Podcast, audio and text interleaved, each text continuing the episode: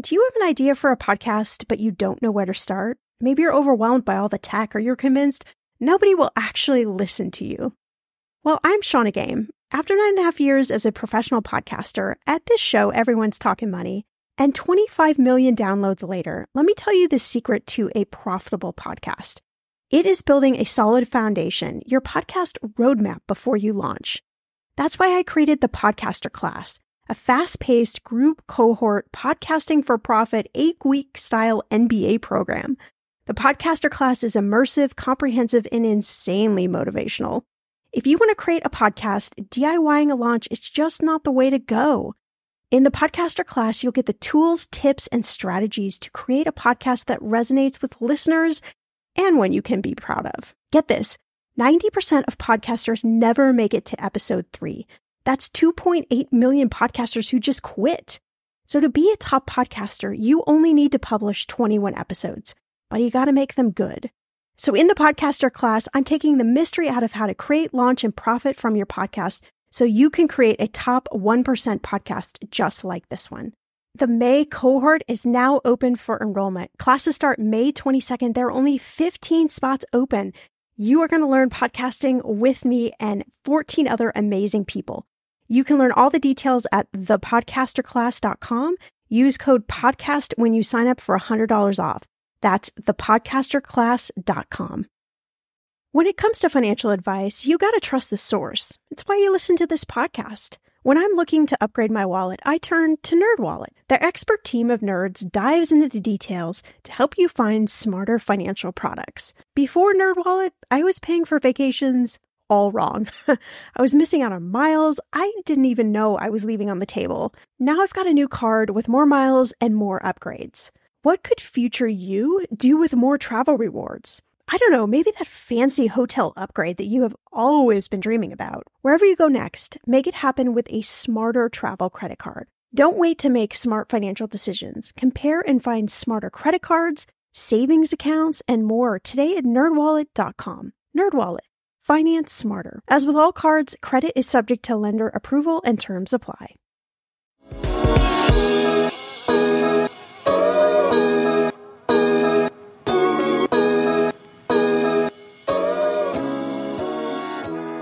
As Buffett says, to be a good investor doesn't require expert mathematical skills or even the, the ability to read complex balance sheets. Great investors have one common trait, and that is emotional temperament. They have the right mental makeup.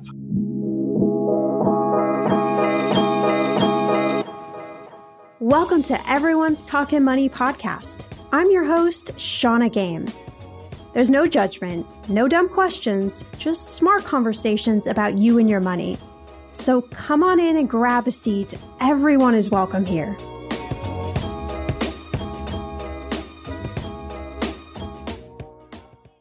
To be successful at investing, you just want to make sure you don't make a few mistakes that most investors make. The biggest mistake is just not knowing what you're doing when it comes to investing. Like investing in stocks that you just don't understand. Maybe you're afraid of FOMO. Maybe someone says, Hey, I got a great stock pick, but you don't know anything about it. Scott Kyle and Patrick Fischer, they want to make sure that you avoid as many of these investing mistakes as possible. Scott is the CEO and Chief Investment Officer at Coastwise Capital Group, a boutique money management firm. Patrick is a financial advisor at Coastwise, and they both are the authors of a new book called The Compound Code, an expert guide to trading stocks and options. You know, we haven't talked a lot on this show about investing in options and dividends, but to be a successful investor, you really need to know how they work. But don't worry, this episode won't get too technical, I promise. We won't go in the weeds. We're just going to get the information that you need. Instead, Scott and Patrick, they share the recipe you need for successful stock investing. We talk about what options are, when you should use them, why you need to know about options, how to buy a good stock, what dividend stocks are, and a whole lot more. All right, I'll let them explain. Let's start talking. We have a lot to talk about today, and I want to start here. In the preface of your new book, you write that the last two decades, m- most of the world markets and finance it's really changed and um, but investing has remained constant and you say that on the options front the number of contracts traded exploded to over 10 billion for the first time ever in 2022 from just over about uh, 1 billion about 10 years ago. And I can remember about learning about options way back when I was getting my certified financial planner designation. It was still for me a bit of a head scratcher. But I feel like a lot of people, especially in the social media world, are really talking about options these days. So I, you know, I want to, I want to do a kind of a deep dive into this. Let's just start out. Like, just give me the, the kind of basics. What are options? Like, what do we need to know? Uh, so options are simply a derivative, meaning that their value moves in tandem with the underlying asset. So for example, you can buy stocks like Pfizer, Coca-Cola, Abbott Labs, and others, and that's a great way to invest and get exposure to the stock market. You can also, however, use options as a way to um, enhance your stock ownership. So for example, there is something called a call option, and that gives the owner of that option the right to buy a stock or a put option, and that gives the owner of that option the right to sell a stock. And so basically, options are a tool to give additional flexibility and to, to provide some things like income and downside protection, often in conjunction with a portfolio of a well diversified portfolio of stocks. So if we have options, then we don't actually own the stock. We just own the the contract around the options. Great question. Yeah, so you can option you can use options in different ways. You can use options on their own, or you can use options in tandem with stocks. So let's take the first scenario. Let's say you want to invest in uh, Coca-Cola, but you either don't have enough money to buy, let's say the number of shares you want to buy, or you just want to use less capital to get exposure to or to benefit from a rise in price of Coca-Cola. So instead of owning the stock itself, you can buy an option which will will move in price similarly to the underlying price of, of Coca-Cola. So let's say Coca-Cola is trading at $60 a share and you don't want to buy 100 shares, which would be $6,000 Coca-Cola, but instead you want to buy a contract, a Coca-Cola option. You could buy a Coca-Cola call option with a, a price, a strike price of $60. And then if Coca-Cola goes up, You'll also make money as though you own the stock, even though you don't. So that's one way of using options just by themselves. Another example would be if you think the stock market is going to go down or a particular stock is going to go down and you want to protect against that decline or profit from that decline, you can buy what's called a put option. A put option typically rises in price as the underlying asset goes down. So you could, for example, buy a put option on the entire market, the SP 500. If, as uh, Michael Burry uh, uh, from the from the famous um, Big Short uh, apparently has recently done, and then if the market drops, then you could potentially profit from that drop without owning any stock or shorting any stock. So that those are examples of just using options on their own. And then finally, you can also use options in conjunction with stocks. So for example, let's go back to Coca-Cola. You might own Coca-Cola stock, 100 shares at $60. And let's say you're willing and happy to sell Coca-Cola at a profit at $65 a share. You could sell a call at $65 per share, such that if the stock gets to $65 a share before that option expires, you'd be required to sell that stock at $65 a share. In exchange for doing so, you get to earn premium because you've sold the call instead of buying a call. So there are all sorts of ways of using options on top of an existing portfolio or by themselves. Yeah, so Patrick, tell me a little bit about like what has caused this like explosion in options over the last few years. Hmm. That's a great question. I'm not sure I actually know a really good answer for it, but my my guess, and Scott definitely chime in if, if you feel otherwise, is I think that you have both, you know, in the media, you've got people talking about options. You've also got funds now trading options. You have more managers trading options. And so the liquidity is just exponentially higher than it has been. Um, I think the other piece that's interesting to note is that you are now seeing more volume traded on options and derivatives sometimes than you are the underlying securities. Yeah, so the use of options has really exploded in the last decade or so. And I think there are a couple of reasons for that. One is options, whether used on their own or in conjunction with the portfolio, really add an extra tool that um, a lot of people are benefiting from in their portfolios. I know interest rates are higher now, but a couple years ago they were near 0%. So it's very hard to generate income in most portfolios. One strategy called the covered call, where you buy a stock and sell a call, is a great way to generate lots of income. Typically, you can generate two to three times the dividend in the form of an option sale. So, for example, Coca Cola has a dividend yield of 3%. You can generate, in some cases, 6 to 10% additional income. So, as people were searching for ways to generate income, they started using options in their portfolio on top of their stocks. Um, and, and really, options provide a lot of precision and flexibility to achieve various goals in a portfolio. So that could be income generation, volatility reduction, or protection against drops. And so as people just became a bit more sophisticated, they started using options more and more, in addition to the fact they're just being talked about more in the media.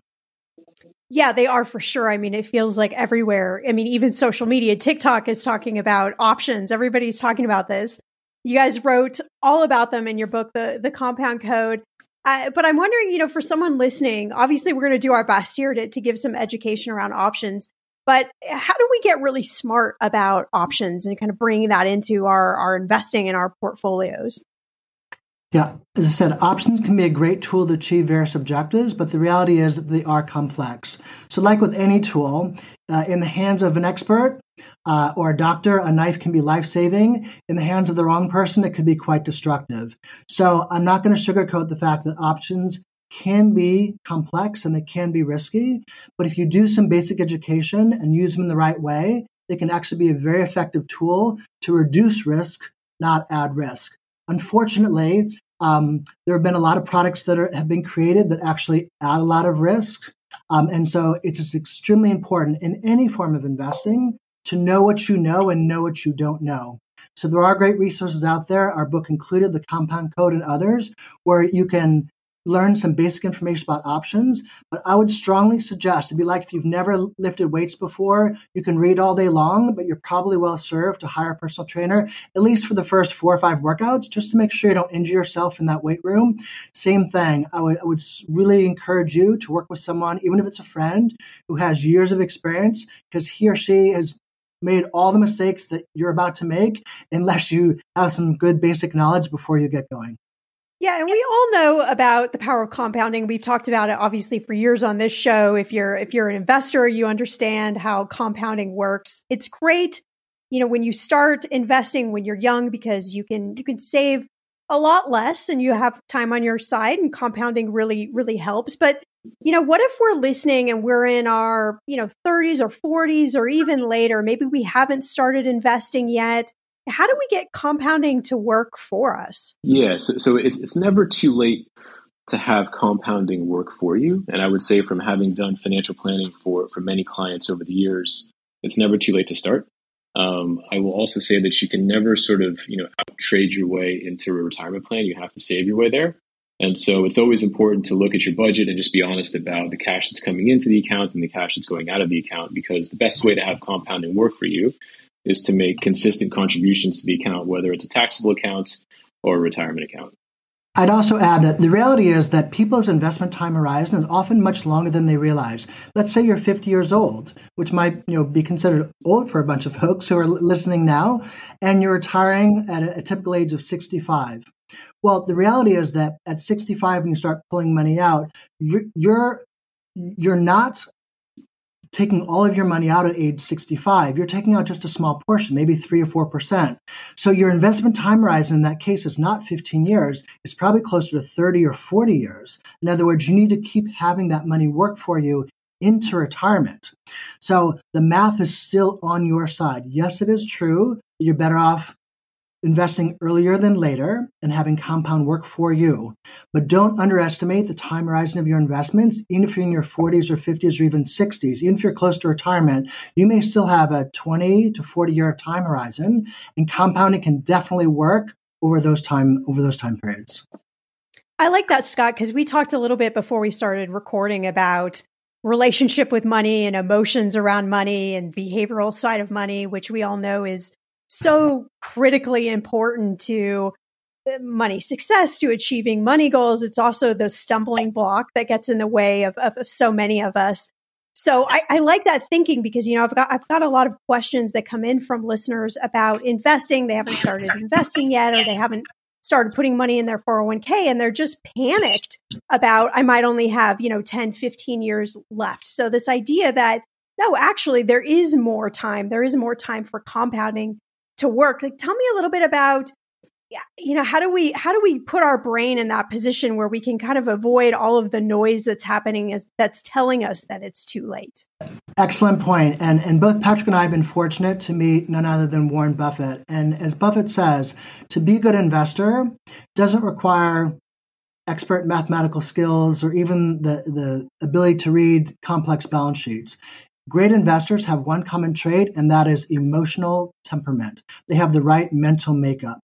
And so it's the idea of being patient and to not get wrapped up to the latest fad or whatever the media is throwing at you in the moment. It's we're emotional beings. We tend to act on emotion, which can be very beneficial in other areas of life, but it tends to work against us when it comes to investing. So that's why the idea of really sitting down and having a plan. And once you have a plan in place and that plan will make it clear that you have a very long time typically associated with your investments. It just helps to reduce all the day to day noise, which is just so tempting to get sucked into. Um, but it's so important to recognize that investing is, is truly a marathon. I know it's trite to say, but it's truly a marathon. And you want to focus on the fundamentals and try to negate as much as possible the, the noise that's going to hit you day to day. So it's that emotional temperament and that discipline and that long term orientation that's really going to lead to success. Yeah, and, I would just add to further draw on the parallels between investing in health and fitness is that I think a lot of times people overestimate what they can do in a day or a week and really underestimate what they can do in 10 or 20 years. And so rather than getting defeated and saying, hey, I'm already 40 or I'm already 50, it's too late, you know, the time has passed. If you're just honest about the fact that you really have more time than you think you do, and you set a plan and you have the discipline and you stick to it, it's remarkable what, what an individual can achieve in 10 or 15 years. So tell me, what, what is Warren Buffett actually like? I will say from, from my experience, anecdotally, I was very fortunate to spend almost an entire day with him in Omaha. He is as wholesome and as authentic as you would envision him to be. I, I, remember very vividly it was in November of 2008 when basically the entire financial markets were collapsing. It was the day that Timothy Geithner was voted in as Treasury Secretary, and he was not bothered about any of it. He sat down, had a Diet Coke, and had a cheeseburger and a and a milkshake. And, and we talked about the Chicago Cubs. We talked about Wrigley's chewing gum. He gave me a ride in his Cadillac, which he bought used because it was hail damaged and it was cheap. I mean, he he he walks the talk does not have a BlackBerry, does not have an iPhone, does not have an assistant that carries a bunch of stuff. He's he's a he's a very simple person, and I think that methodology and just sort of you know knowing what you know and being honest about what you don't know and sticking into your core competencies has has has served him very well, and and it was an honor to meet him. Interesting. Yeah, I love that. Always, always anyone I know that meets him always talks about Diet Coke. that there's always yeah. a Diet Coke there. I'm like, well, you know, you gotta you gotta know your thing. You gotta know what you like, right? Yeah, totally. So another thing that you guys talked about, um, and you talk about a lot in your book, is this idea of risk versus reward. And I find, you know, especially with younger listeners that we have on this show, there is still a, a hesitancy when it comes to investing. They either want to invest in something and, you know, get rich quick, right? The cryptocurrency or whatever fad might be there in that particular moment. But what you're really talking about is is the idea of, you know, long-term investing, investing for the long term, investing for your future. So, uh, tell me a little bit about like how do we put risk versus reward in perspective? So, we are taking some risk, but uh, we're also, you know, looking for some sort of reward as well. Yeah, so I'll I'll take a stab at this, and then Scott, you can kind of chime in with your comments. I think one of one of the questions and conversations that always comes up in financial planning is the conversation about risk, and there's different types and different definitions of risk. In a financial planning or long term investing perspective, real mathematical risk is the risk of running out of money, or put another way, the individual outliving their money. So that's mathematical risk, which is defined by time horizon and cash flows and you can pretty well mathematically determine what someone's asset allocation or exposure to equities is to fixed income given their time horizon. Then there's the sort of a little bit more emotional definition of risk, which is I wake up in the morning and the market's down 1%. How do I feel? Which is sort of this like risk tolerance type of a thing. And then I guess if you're looking at like a risk reward, that's more of a trading perspective, which is, you know, I'm, I'm buying this position or I'm selling this position, and the downside is X and the upside is Y. And you can kind of say, here's the risk reward of this individual trade. I think in the in the world of investing, it's really a function of time horizon. And once you have a sense of what that is, that will determine how much allocation towards equities or risky assets, as some people like to think about it, you can and you should have. Um, but really, when you get down to what the individual is trying to achieve in the time horizon that they have, you can get a pretty good sense of how much risk they should be taking or should not be taking. Yeah, and if I can add, the traditional definition of risk, as it's suggested in the media every day, is that idea of short term price movement. In other words, you hear about stocks are risky right now because they're moving around a lot. In other words, short term volatility. The reality is that that isn't, nor should be, a form of risk at all. And I'll explain why. Risk ultimately is not knowing what you're doing. And that's the ultimate form of risk. Uh, again, I, I, swam the English Channel. And if you put me in the middle of the ocean uh, or three miles offshore, there was virtually no risk for me not making it to shore because I was an expert swimmer. In fact, I needed to do that in order to achieve my goal.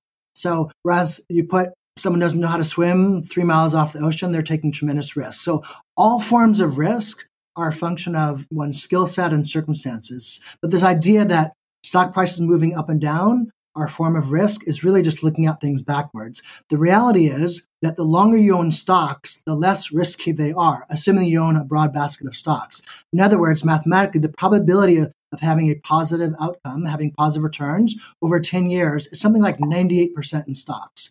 For any given year, it might be 60 or 70%. But for, for the holding period that you should have for stocks, it, the, risks in terms of losing money are actually very, very low.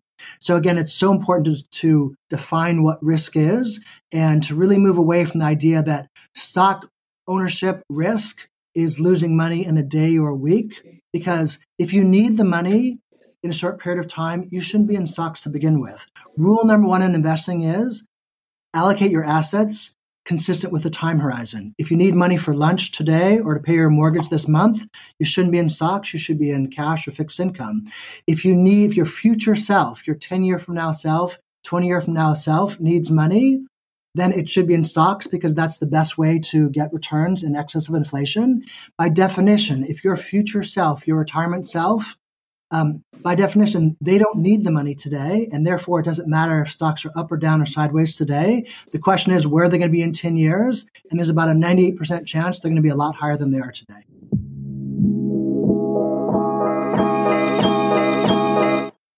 Okay, friend, I want to know what are your money goals this year? Are you saving to buy a house or maybe a wedding or a dream vacation to somewhere tropical? If that's you, please, please take me with you. Or maybe you want to just grow your emergency fund because let's be real, life is expensive. I want to make sure you reach your goals, so you need Monarch.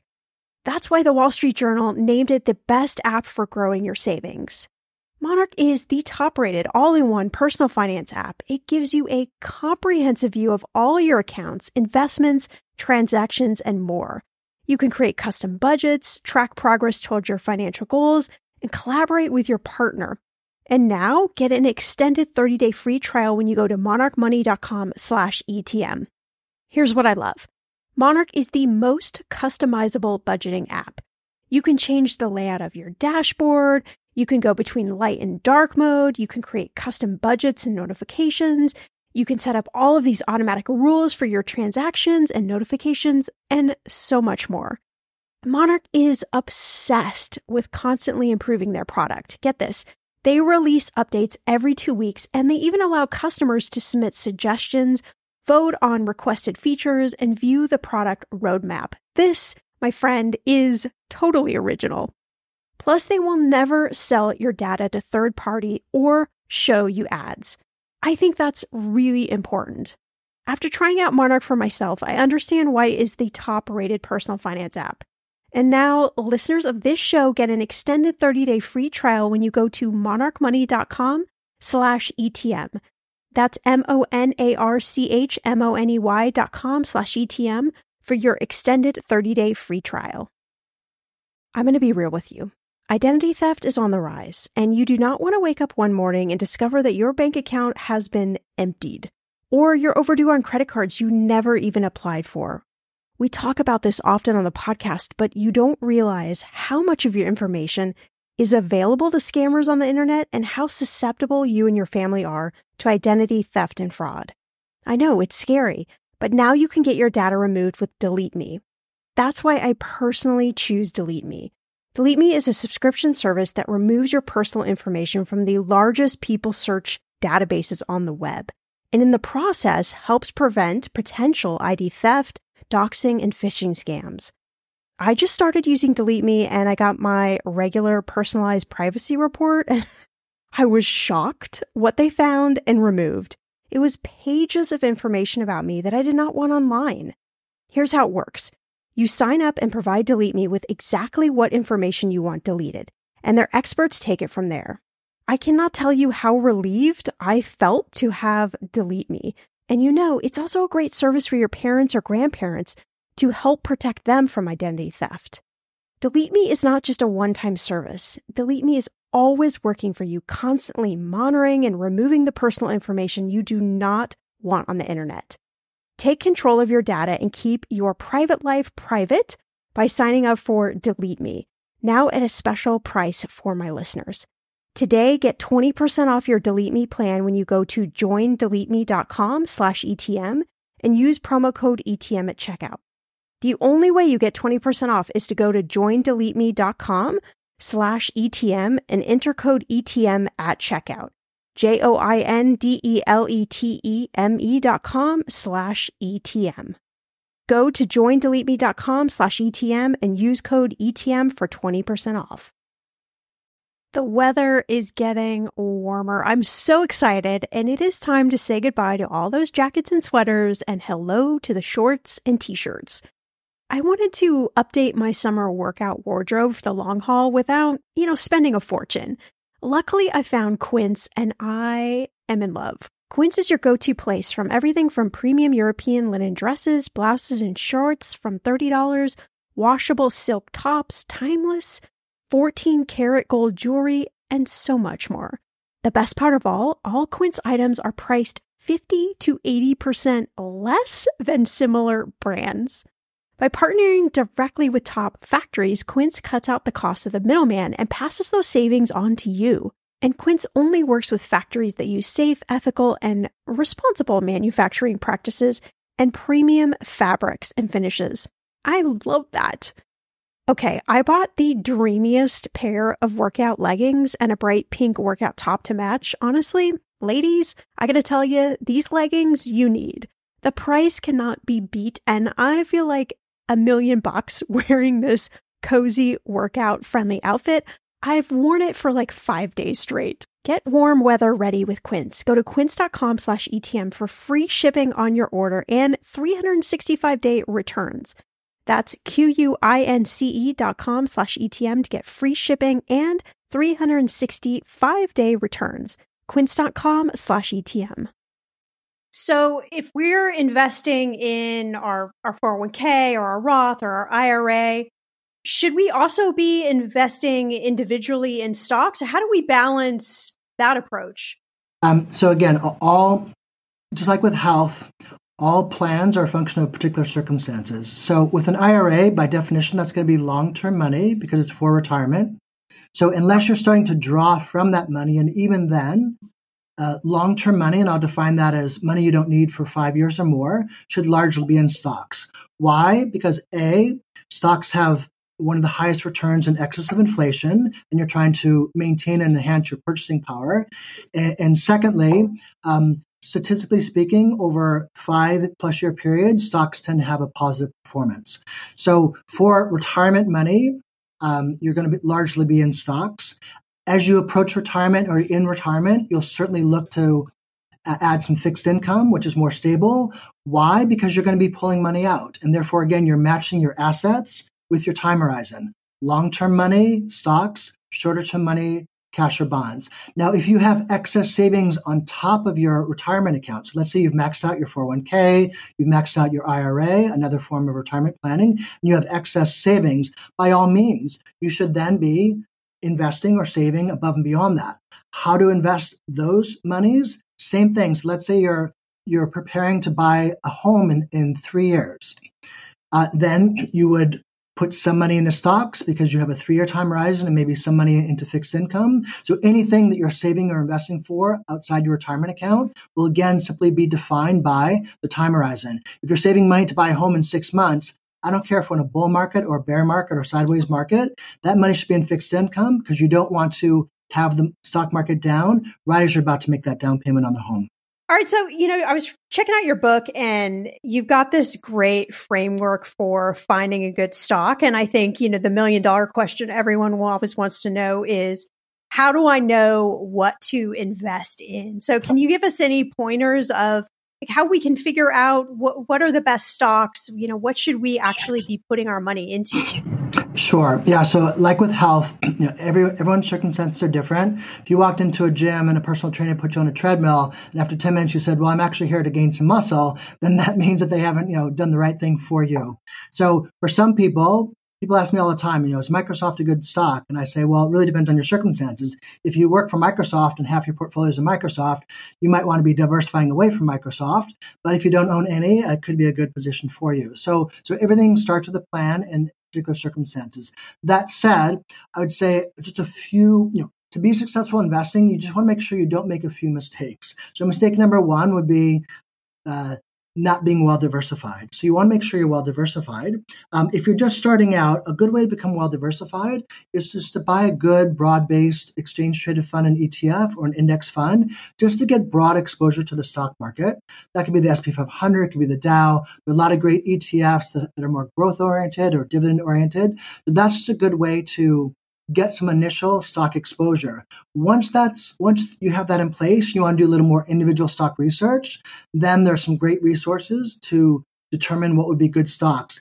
That said, again, it's very important to be diversified. So any individual stock shouldn't typically be more than three or four percent of your portfolio. So what you don't want to do is to get some hot tip or hear something on on TV. Uh, you know, someone shouting, "This stock is great." Because remember, the people on TV that they're not your advisor and they don't know your circumstances. Their job is to entertain and to sell advertising. Their job is not to manage your money. So that can be a resource, but always do your own research. So rather than think about just an individual stock, really think about what does the total portfolio look like? Again, it's like your health. You want to look at the totality of your health, your spiritual health, your physical health, your mental health. The portfolio is the same way. You want to look at how all the, the the various aspects of your portfolio fit together.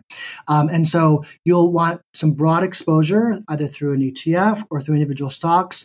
And you want, we typically focus on really what we call the best of breed companies in a given industry. So if you are interested in retail, look at the best companies in retail. If you're interested in biotech, look at the best companies in biotech. There's a reason why a company like Coca Cola has been around for over 100 years and has been paying a dividend since 1901, and it's top in its industry. And it's really hard to um, to kill off the leader in a given industry. And therefore, again, that's a great place to start. Are companies you've heard of, companies that are well established, companies that are profitable. They may not be as sexy as a company you've never heard of, or they may not double overnight. But again, you're trying to just build out the core of your portfolio. You can always add more speculative uh, investments later on, but really just start with the well-known, well-established companies as a as a starting point for your portfolio. Okay, so I think that's really great. What you just gave us, kind of this framework of of thinking about, uh, you know, what what to invest in. How much analysis do we need to do as just like the average everyday investor? Yeah, great question. So it really depends on the kinds of investments you're making. If you're looking at the kind of best of breed types of companies, the Googles, the Amazons, the Pfizers, the Coca-Colas of the world, it honestly doesn't take a lot of analysis.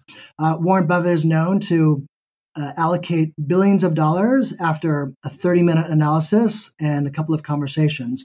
Why? Because he knows what he's looking for and his and his filters are very, very fine. In other words, he's not interested in 99% of the investments out there. He's interested in certain criteria. And once he sees those criteria, then he can make decisions very quickly. So if you're, if you're investing in, again, companies that have been around for decades, been paying a dividend for decades, they're top in their industry, then you're you're really more focused on the different pieces of your portfolio as opposed to the risk of any one position. That said, if you're looking more at micro cap stocks or small cap stocks, then that requires a lot more due diligence. So, for example, just to make the point, I've done a lot of venture capital private equity where you're actually investing in startups or very early stage companies. For those types of companies, it could take six months worth of research to really understand the management team, the financials, the products, etc.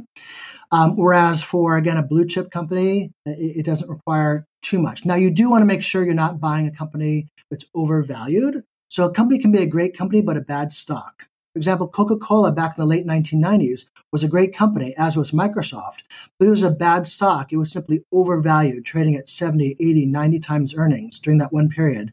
So you want to make sure that you're buying both a good company as well as a good stock. And by good stock, I mean that you're buying it at a reasonable price relative to what it's worth.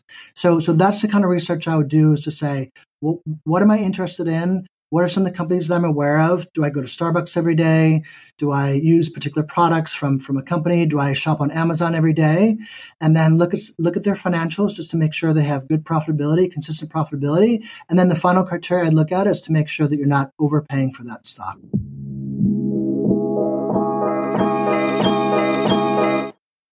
When you need mealtime inspiration, it's worth shopping Kroger, where you'll find over 30,000 mouthwatering choices that excite your inner foodie. And no matter what tasty choice you make, you'll enjoy our everyday low prices, plus extra ways to save, like digital coupons worth over $600 each week. You can also save up to $1 off per gallon at the pump with fuel points. More savings and more inspiring flavors make shopping Kroger worth it every time. Kroger, fresh for everyone. Fuel restrictions apply. Hey, my name's Otis Gray, host of the Daily Book Club, a daily podcast where I read wonderful old books one chapter at a time. Simple as that.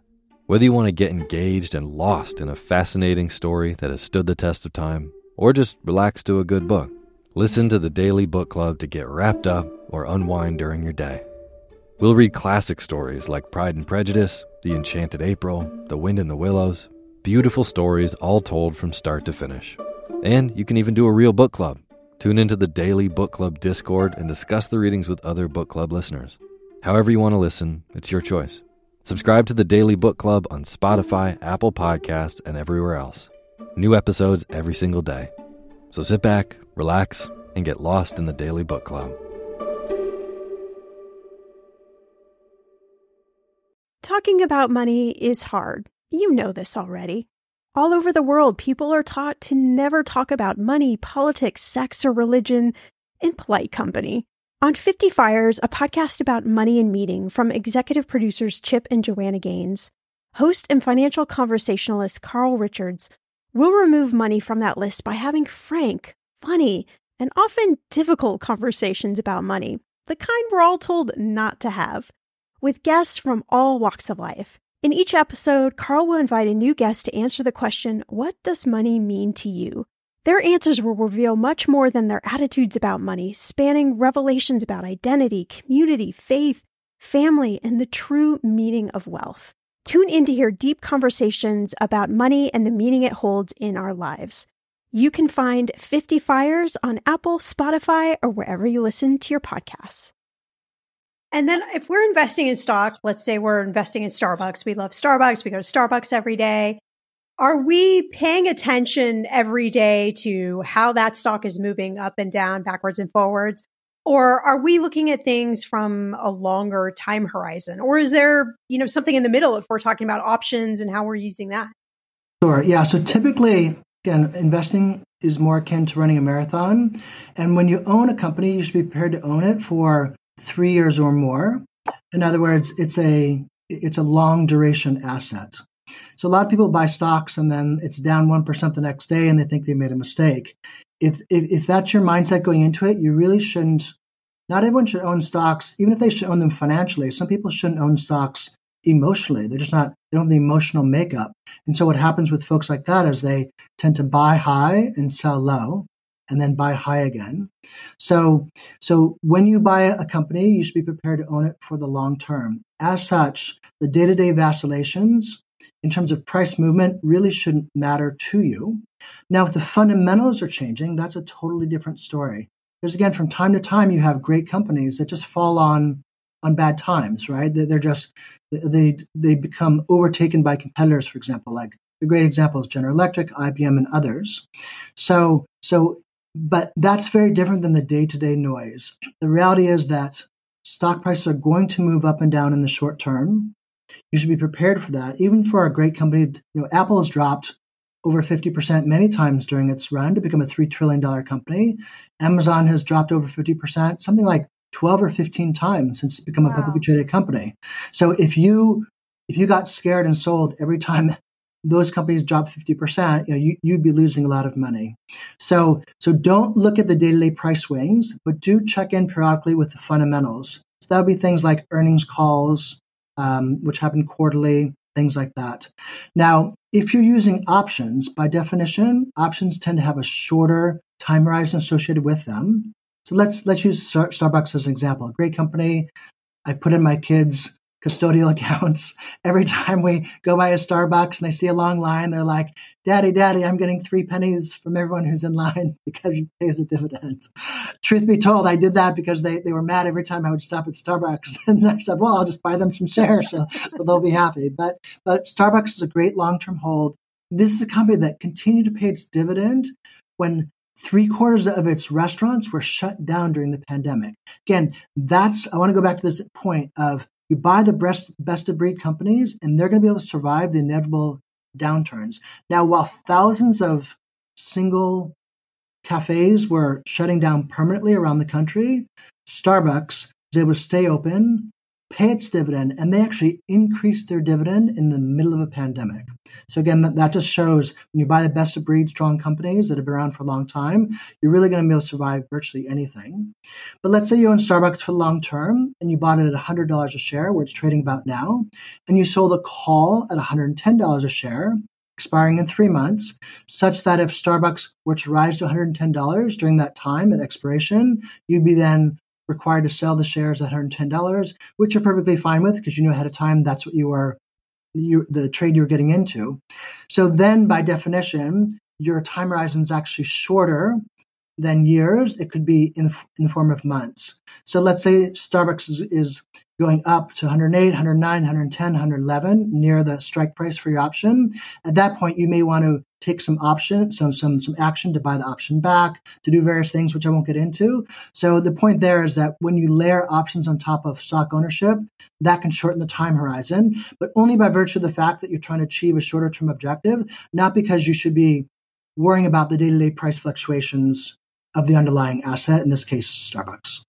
So in that scenario, we're we're trying to make some some money in a short time horizon, right? And we're trying to guess whether the stock price is going to go up or down, and that's making the decision on on which option contract we're buying. Yeah, there are various ways of looking at it, but here's how we look at it for our clients. Again, first and foremost, you need to buy a good stock because you can sell all the calls in the world and generate premium. They're not going to make up for a company going bankrupt. So, so you first have to do your research and, and buy fundamentally good companies, of which Starbucks is one of them. Then you say, well, I own Starbucks $100 a share. I'd like to enhance the income. It pays a nice dividend, about a 2% yield, but I'd like to earn more income for that because I need it to pay my mortgage or for whatever my purposes are.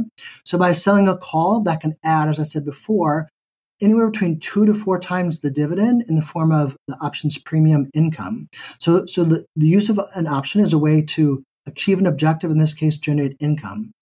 In addition, you say, well, if I were to gain 10% price in Starbucks from $100 a share where you bought it to 110 the strike price for the call, I'd be perfectly happy to sell anyway. So so uh, I don't think it's going to go up 10% because most companies don't go up 10% in three months. But if it did, I'd be a seller anyway. So it's almost like putting an order in ahead of time saying, I'm willing to sell Starbucks at 110 if it gets there. So again, this isn't about speculating or guessing where prices are going to go. It really comes down to achieving specific objectives. So what are the objectives here? First and foremost, own Starbucks, great company. Secondly, earn a dividend from Starbucks. Third, enhance your income through selling an option. Then if, if, not predicting it, not thinking it's going to happen, but if Starbucks happens to go up a lot in a short period of time, bonus, bonus, you've made it 10% on the price in a short period of time. You take those profits and you go invest in some company that perhaps was down during that period, but that's otherwise a good company. Tell me a little bit about dividend stocks. You've talked about them a few times today. And we haven't talked a lot about uh, dividends on, on this show in the past. You know, what are they? How do they work? How are people using dividends to create income? Yeah, so you have companies that both are called growth or non dividend paying companies. That would be like a Google or an Amazon. Great companies, highly profitable, but they're really pouring a lot of their profits back into their growth. And those are great companies to own, really for almost all investors, but especially investors who have a longer time horizon. So let's say you're in your 20s, 30s, 40s, um, and you really you don't need income because you have income through your through your work, um, and so you're going to focus maybe more on growth companies that do not pay a dividend. But there are a lot of people for whom dividend paying stocks are great for a couple of reasons. One, they actually need the cash. So good dividend paying stocks tend to pay dividends every quarter or every three months. And look at a company like Coca Cola. It's been paying a dividend since 1901, literally hasn't missed a single payment since 1901. And more importantly, they've been raising their dividends for over 60 years. So that dividend actually goes up typically higher than inflation. So every year they'll raise the dividend five, six, seven, eight percent. So dividends are a great source of steady and reliable income for people who need to supplement their income. Could be in retirement, could be you don't have enough money from your job, whatever it may be. Um, and so that's you know, dividend paying stocks are a great tool for that. Um, in addition, even if you don't need the income, dividend paying stocks typically are companies that are more mature and more stable. And, and that's why, by definition, they can pay some of their profits out in the form of a dividend as opposed to just reinvesting it into the company. Now, they are still investing in their company, but they may pay out 30, 40, or 50% of their profits in the form of a dividend. Wow. So let's say it's, it's Johnson Johnson and they make, I'm just going to make this up, they make $10 billion a year. Now, if they were Amazon, they may say, well, we want to put 9.5 of that back into the company to build warehouses, et cetera. So we're not going to pay a dividend. But Johnson Johnson says, you know what? We don't need all 10 billion. We're going to give 5 billion of it to our shareholders and invest 5 billion back into the business. So once a company starts paying a dividend, the last thing they want to do is to cut the dividend. So it'd be, it'd be like if you were known in the community as someone who gives $10,000 every year to the local charity. The last thing you want to do is not be able to to, to, to, to make that contribution because it might be embarrassing. It might reduce your standing in the community. Well, same thing. If you're Coca-Cola and been paying a dividend since 1901 and one day you tell your shareholders, sorry, we can't pay it anymore. Well, that's going to have a negative impact on your stock, not to mention affect the shareholders who are relying on that. What that means is that these companies tend to have very good financial discipline because they need to manage their business such that they can not only pay that dividend every 90 days, but they can increase it every 365 days. Again, go back to the analogy. If you had consistently donated money in the community, you're probably going to manage your finances such that you can keep that going, right? It's just, it provides an incentive, a financial incentive, a motivational incentive, a moral incentive. And that means these companies tend to be uh, very well run uh, and, and uh, very disciplined about their money.